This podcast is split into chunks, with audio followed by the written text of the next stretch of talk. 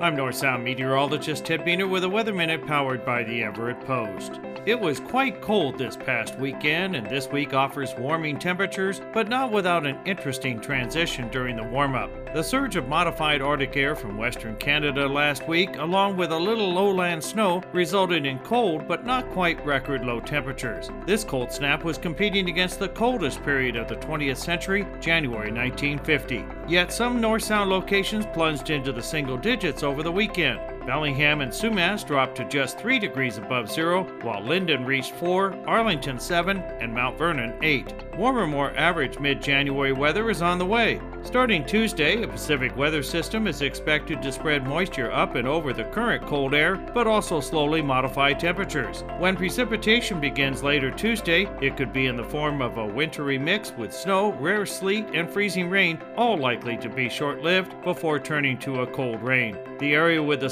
slowest transition to warmer rain will be areas near the Canadian border. Wednesday and Thursday will offer periods of rain with highs back to near normal in the 40s with lows in the mid and upper 30s. Snow will also return to the mountains. Snow levels will remain below the Cascade Passes, climbing to near 2,500 feet by Thursday. Another 1 to 3 feet of new snow is expected by Thursday morning. Freezing rain is also possible to accompany the snowfall tomorrow night and Wednesday, creating rugged winter weather driving conditions, and possible pass closures. This has been a Weather Minute. I'm North Sound meteorologist Ted Buehner.